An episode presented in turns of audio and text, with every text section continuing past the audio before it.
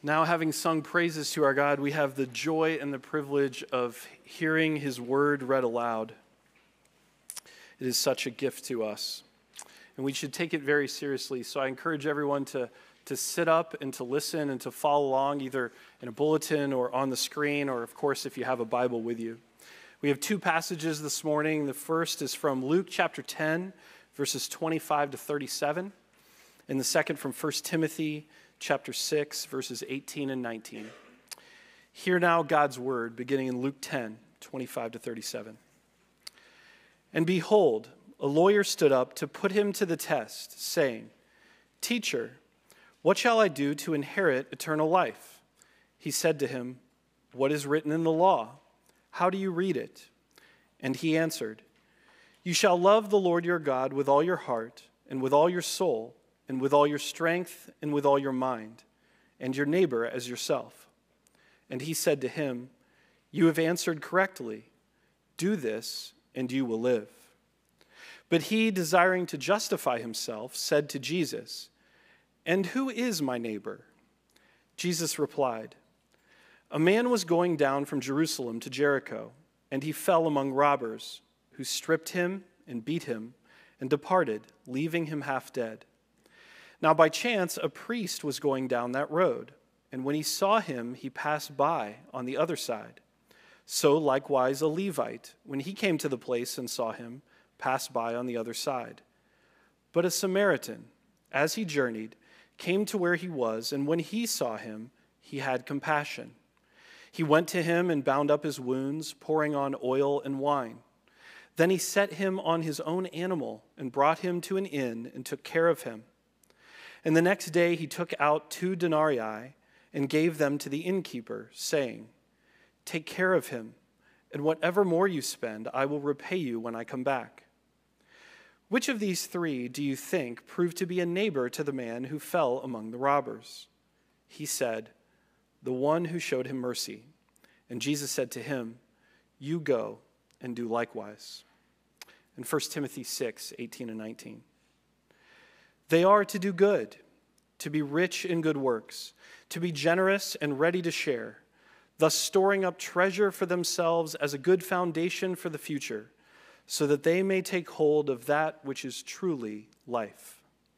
This is the word of the Lord.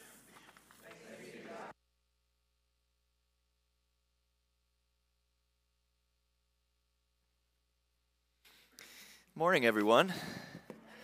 It's good to be with you. Last week I was not here. I, I missed you all. I was officiating a wedding out of town, and this is uh, the woman who was married, young woman Chrissy Zagurnis. She was a member of our church, and she um, has since moved across town. But uh, it was a joy to be there, even though it, sometimes you have to sacrifice and suffer for Jesus when you do these weddings at the Greenbrier Hotel.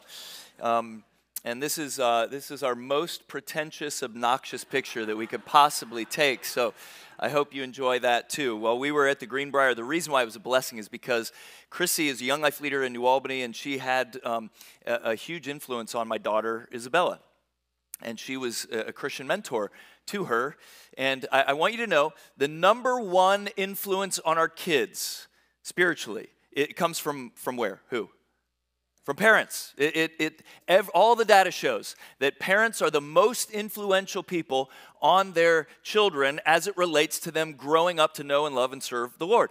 But that being said, it also helps to have other people who influence our kids' lives. And part of what we want to do as a church is we want to, um, we, we, we want that to happen. We want to inculcate that kind of um, church where there are people outside of just your immediate family who are influencing and impacting uh, all of our children, the next generation, to grow up to know and love and serve Jesus. And so, you know, last Sunday I wasn't there when um, we, we had announced that uh, Pastor Brady is leaving. He has taken a, a role as a lead pastor in Illinois. We're very excited for him and for Jessica and, and the boys as they go. But um, it does, it does uh, bear saying that for a number of families, those kids were influenced deeply by Brady's ministry. And we are grateful for that. We're grateful. I know our family is personally, and, and there are many families who are. And, and um, we're, we're in this series, it's called Grateful and Generous. And we're looking at all the ways that we have to be grateful to the living God for all He has done for us. So, week one, which was two weeks ago, we talked about this church and the relationships that we have and what the Lord has done to carry us through over the last number of years. And then last Sunday, Pastor Ken preached about how glorious the living God is and his, his attributes that are uh, communicable, that, that we have in some small sinful measure. For instance, we want to be we want to be just. We want to be merciful. We want to be wise. And, and the living God has those infinitely and perfectly. And then there are these incommunicable attributes His eternality, in his immutability. He doesn't change, and he's not dependent on anyone else for his being. That's known as aseity. And we don't even, that doesn't make sense. So we can't even begin to understand what that means because we are dependent, we are uh, fragile and frail, and we have a beginning. And so we, we don't understand those things, but we know that God is good and all the time. Amen. Amen. And so as we've we've talked about just how grateful all of us ought to be for, for the living God and for our relationships with each other, we're now shifting to the bottom word here, and that is about generosity. How can we respond in, in gratitude and be generous with who we are, our time, and, and uh, financially? And to that end, we, we sent out a card to all of our families and um, we ask you to, to prayerfully consider making a financial commitment to this church for the 2023 ministry year. And if you are among the folks who did not get a card, I have really good news. There are cards over here, okay? We don't want anybody to be left out. And so you can grab one of those. And we just want you to prayerfully consider and then and then make that commitment. It's a great discipline. And just so you know, all of our elders and deacons and staff, um, almost everyone, there's still a couple more coming in, but that, that represents about 30 families.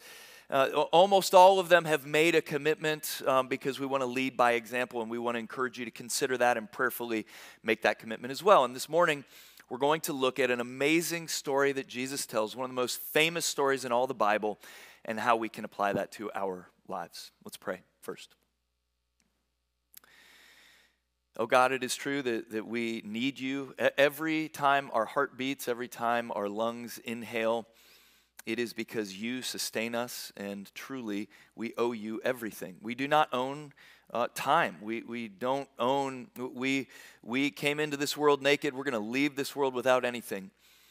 And so we are grateful this morning for everything you've given us. And Lord, there are, there are some who are here among us who are just having a very, very difficult time in life. We pray for them. We pray that you would comfort them and help them. And Lord, there are others of us who are just busy with all kinds of things going on in our lives, and still others who uh, generally are quite grateful for, for the things that are happening in life. No matter who we are, no matter where we are in life, we pray that you would now focus our attention on your word, that it might cause us to repent where we need to repent, to be encouraged where we need to be encouraged, and we pray that, um, that you would be with us. Send your spirit and fill us so that we understand your word. And we pray this in Jesus' name. Amen. So pull out your, your scripture. We're going to we're, we're gonna look at it carefully as we always do every week. And uh, I want to look first in verses 25 through 29, where we see the justifying lawyer. Man, lawyers, you know? I mean, uh, actually, I like lawyers. My favorite theologian was a lawyer before he became a theologian. His name's John Calvin. And, you know, we've got a, a, a guy named Pastor Ken. He's my favorite Pastor Ken.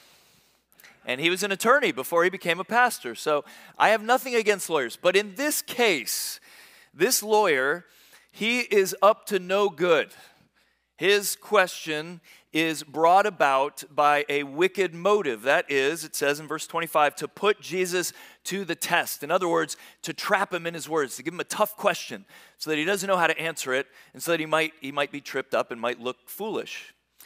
And yet, the question that he asks is so very important. Look at the question that the lawyer asks Teacher, what shall I do to inherit eternal life?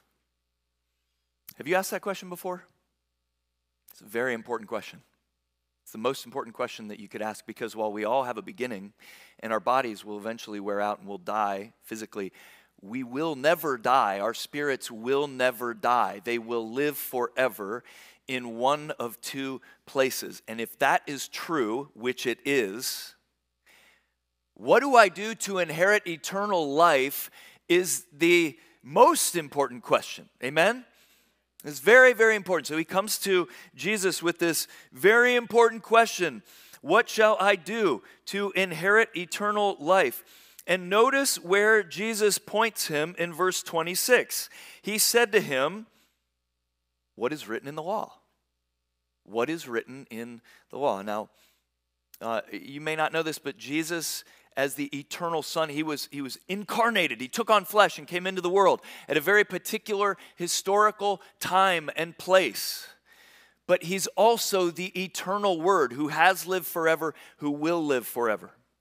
And in John chapter 1, he is described as the eternal Word. It says, In the beginning was the Word, and the Word was with God, and the Word was God. He, Jesus, was with God in the beginning. All things were made through him, and without him was not anything made that was made. So Jesus is the eternal Word. And then John, the gospel writer, goes on to say, And the Word became flesh and dwelt among us. So, Jesus, as the Word of God, he could say whatever and it would be binding on all of us. He has authority. But notice where he goes. He goes to the written word of God. He says, What, does it say in the law? And the law is emblematic of, of the, the scriptures. Um, have you heard of the phrase red letter Christian? Has anybody heard of that phrase? Raise your hand if you've heard of that phrase. It's a it's, it's an idea that I want to be the kind of Christian that really follows the red letters. And what are the red letters? They're the words that Jesus speaks. Okay, so like the, those are the real, like the most important things. The re, I want to be a red letter Christian. The interesting thing is that Jesus was not a red letter Christian. He, he looked at the whole counsel of God. And so you and I ought not to make a canon within the canon, like just the red letters. No, it's the entire Word of God. And, and we want to understand, there might be hard parts in it, there might be really hard to understand parts in it. And there might be things that no longer apply to us because of Jesus' ministry. That is all true. Nevertheless, it is the entirety of the Word of God, the whole counsel of God that we follow. Amen? And Jesus did too. So he points this guy, this lawyer, to the law. And he said, and as he always or often does, he answers a question with the question, what is written in the law? How do you read it? And what does he say? Well, he answers with this uh, passage, half of which is in Deuteronomy chapter 6 and Leviticus 19. And it's, You shall love the Lord your God with all your heart and with all your soul and with all your strength and with all your mind. That is known in the Old Testament among uh, Jews as the Shema. And that word Shema is the Hebrew for hear or listen or pay attention. And uh, the reason why it's known as that is because that's how it starts. Hear, O Israel, the Lord our God, the Lord is one. You shall love the Lord your God with all your heart, soul, mind, and strength. And so he points to this very important, and it's a summary. If you look at the Ten Commandments, it's a summary of the first portion of the Ten Commandments that is our vertical relationship with God. And then he says, You shall love your neighbor as yourself. And that is a summary of the second part of the Ten Commandments, how we deal with and relate to one another. This attorney is pretty smart, right? That's a good answer.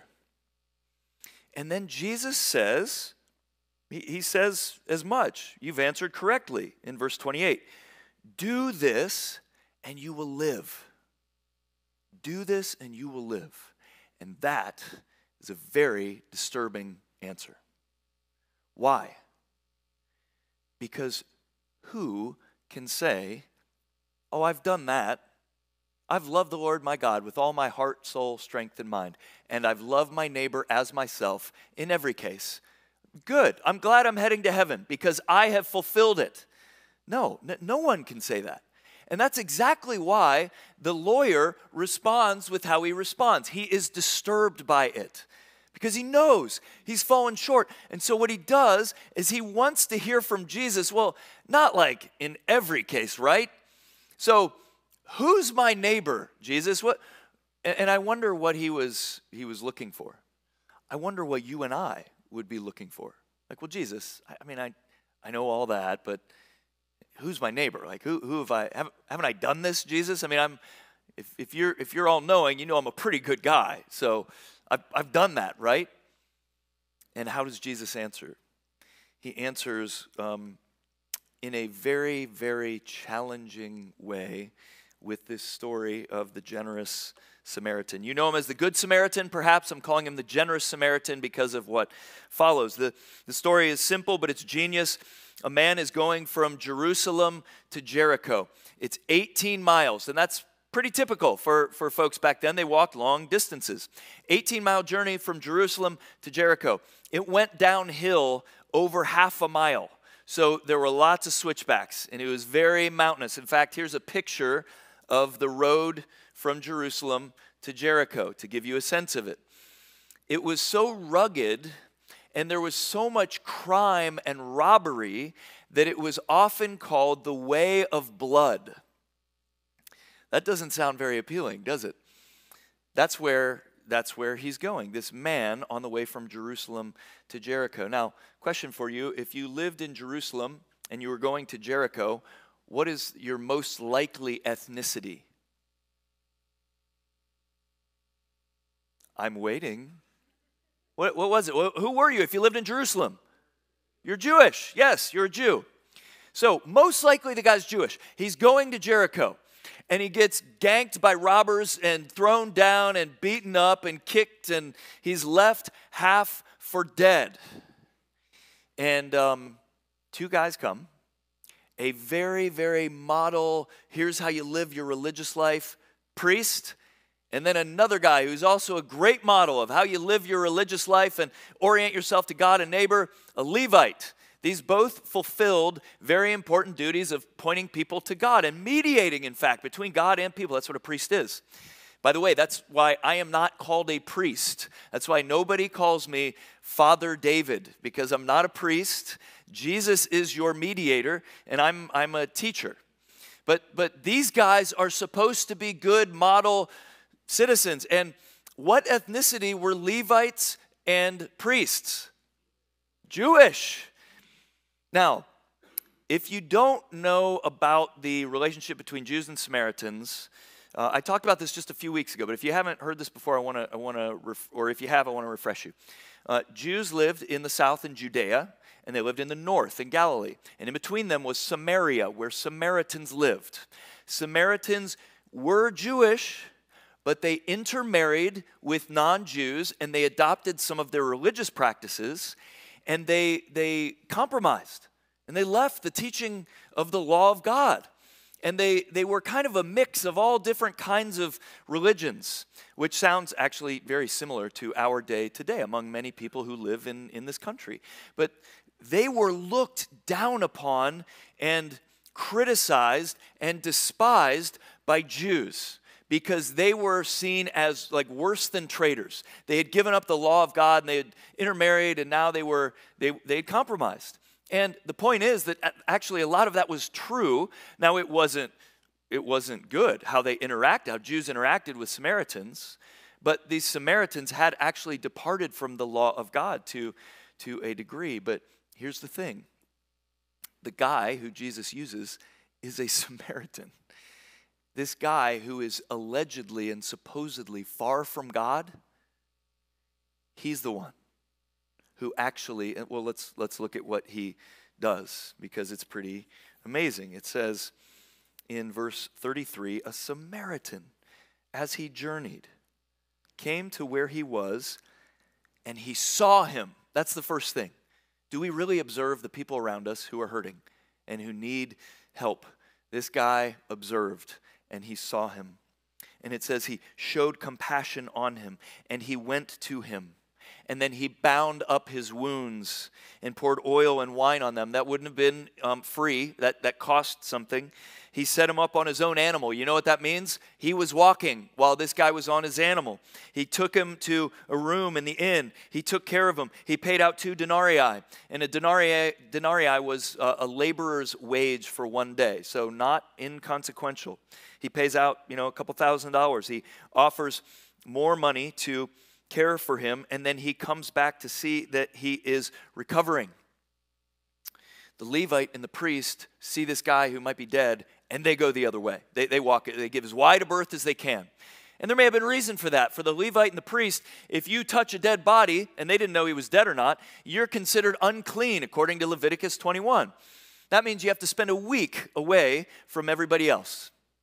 Would have been inconvenient, you know, would have been nasty business. And yet, who is it that does what, um, what Jesus is describing? It's this, this no good Samaritan. And it is the case that um, Jesus presents all of this to the lawyer. And notice at the very end of the passage, which, which of these three do you think proved to be a neighbor to the man who fell among the robbers? Notice what the lawyer says. He will not even utter the word Samaritan, the one who showed him mercy. And here's this Samaritan in Jesus' story who's despised by Jews, and he ends up loving his enemy. Jesus has something very important, two things that he has for us to, to understand. And, and we see the merciful Jesus in 36 and 37. The, it's a story on one level that is for every single person, Christian or not. It's a great message about what you and I are to do with people around us. We are to inconvenience ourselves, to serve and care for people who need it. We are to look around and help people who are in need. You and I are called and commanded to do that. We will never do it perfectly, but we better be in doing we, we better be doing it increasingly. That's what it means to love your neighbor. On another level, this is so important. What Jesus is revealing to this lawyer is that, man, he falls woefully short of who he is supposed to be. And by extension, you and I fall woefully short of who we are to be. And so we need help. We need someone to rescue us. In fact, we are in the story the bloodied man who's left for dead. We are the, the man who can't help himself, who has been bloodied by our own rebellion, our own sinfulness. We have been uh, descending the road not to Jericho, that's a half mile below Jerusalem, but a worse road and a more dangerous road the road to eternal separation from God. And we're, we're dead. And Jesus comes as the ultimate Good Samaritan. And he goes the way of blood. And he sheds his own blood for you and me so that our we his enemies might receive mercy and grace and healing. Jesus is the ultimate and, and truly the only genuinely good Samaritan. He's the only one who could die for enemies. And when Jesus went to the cross, you know the words perhaps as they're shouting, Crucify him, crucify him. What does he say as one of his last words before he dies? Forgive them, Lord. They know not what they do. And, brothers and sisters, that is the gospel. Jesus came for those who don't deserve it so that he might give life to those who deserve death. And you might be a Christian here, you also might not be a Christian here. I want you to know that what makes a Christian is not that every chance uh, that you get, you're a good Samaritan. Although, please do that. No, it's that you can't possibly be all that God commands you to be. You can't possibly love Him with all your heart, soul, mind, and strength. You can't possibly love your neighbor as yourself perfectly in every way. And in that condition, Jesus came to rescue you. He died a terrible death on the cross, paying for sins. He rose victoriously from the grave to conquer death, sin, hell. And He extends an invitation to you to receive life in Jesus Christ by simply repenting of your sins and trusting in Him. And that is the gospel. Uh, John Calvin put it this way he said that when, when he was talking about this story, he said that it's necessary that men, you and I, should be convinced of our own condemnation in order that we might betake ourselves to the mercy of God. We can't, we can't receive the mercy of God until we know that we are in desperate need of mercy. And if we truly acknowledge that we are like that bloodied, beaten man who can't move, who is ready to die, then we are ready to receive the mercy of God in Jesus Christ. Isn't that beautiful?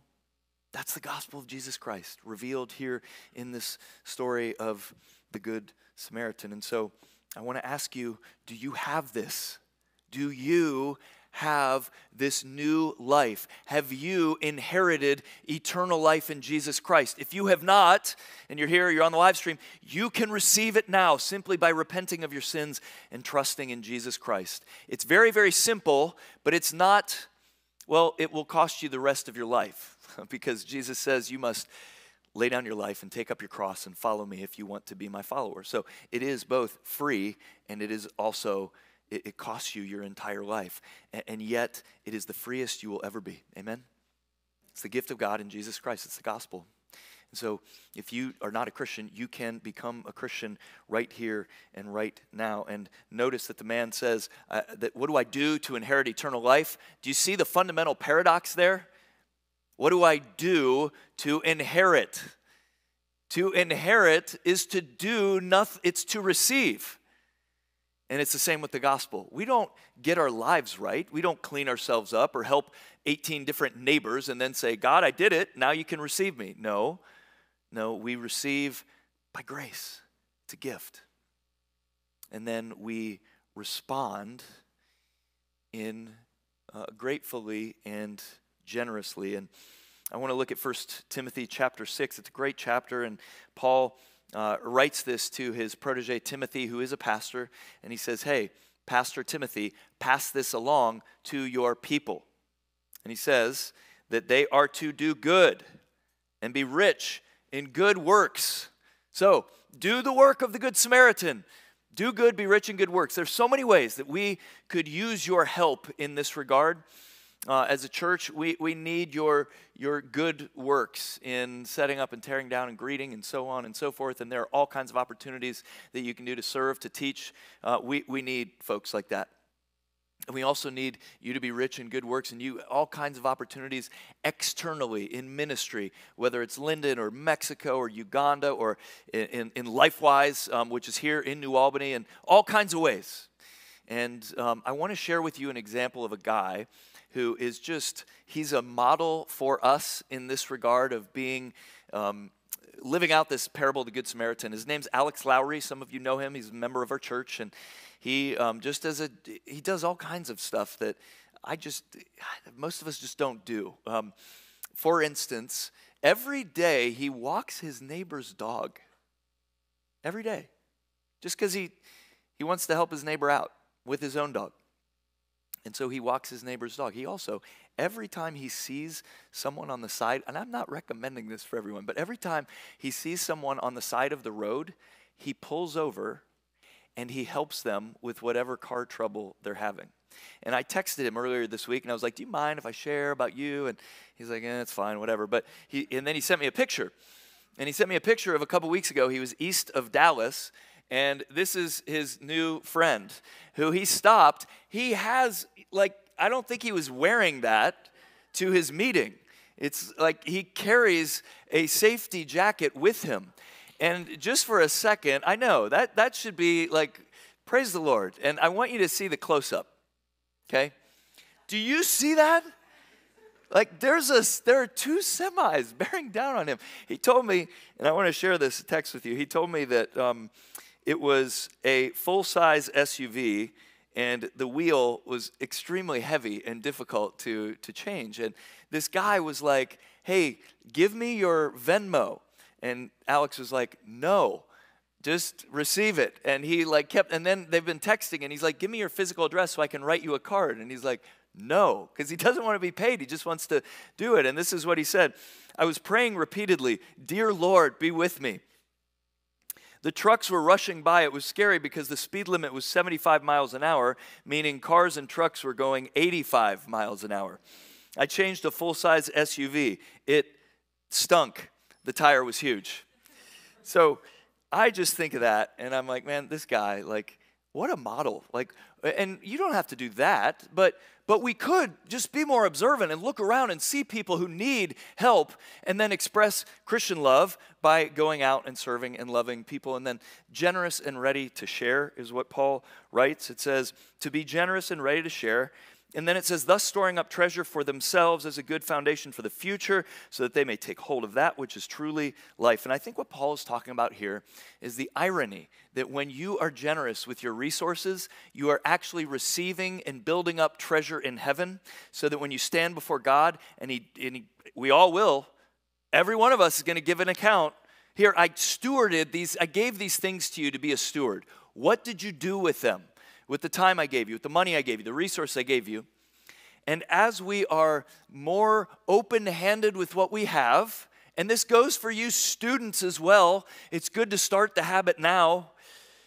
But as we do this, we are actually uh, investing in this foundation of a life of, of, of, solid investing in the kingdom of God. And so I, I humbly ask you to consider this and to and, and you have in so many ways uh, so i mean we would not be where we are and getting ready to get into this building without the immense generosity of the people of god. I'm so grateful. And i ask you to continue to consider how you can apply this with your good works and with your resources.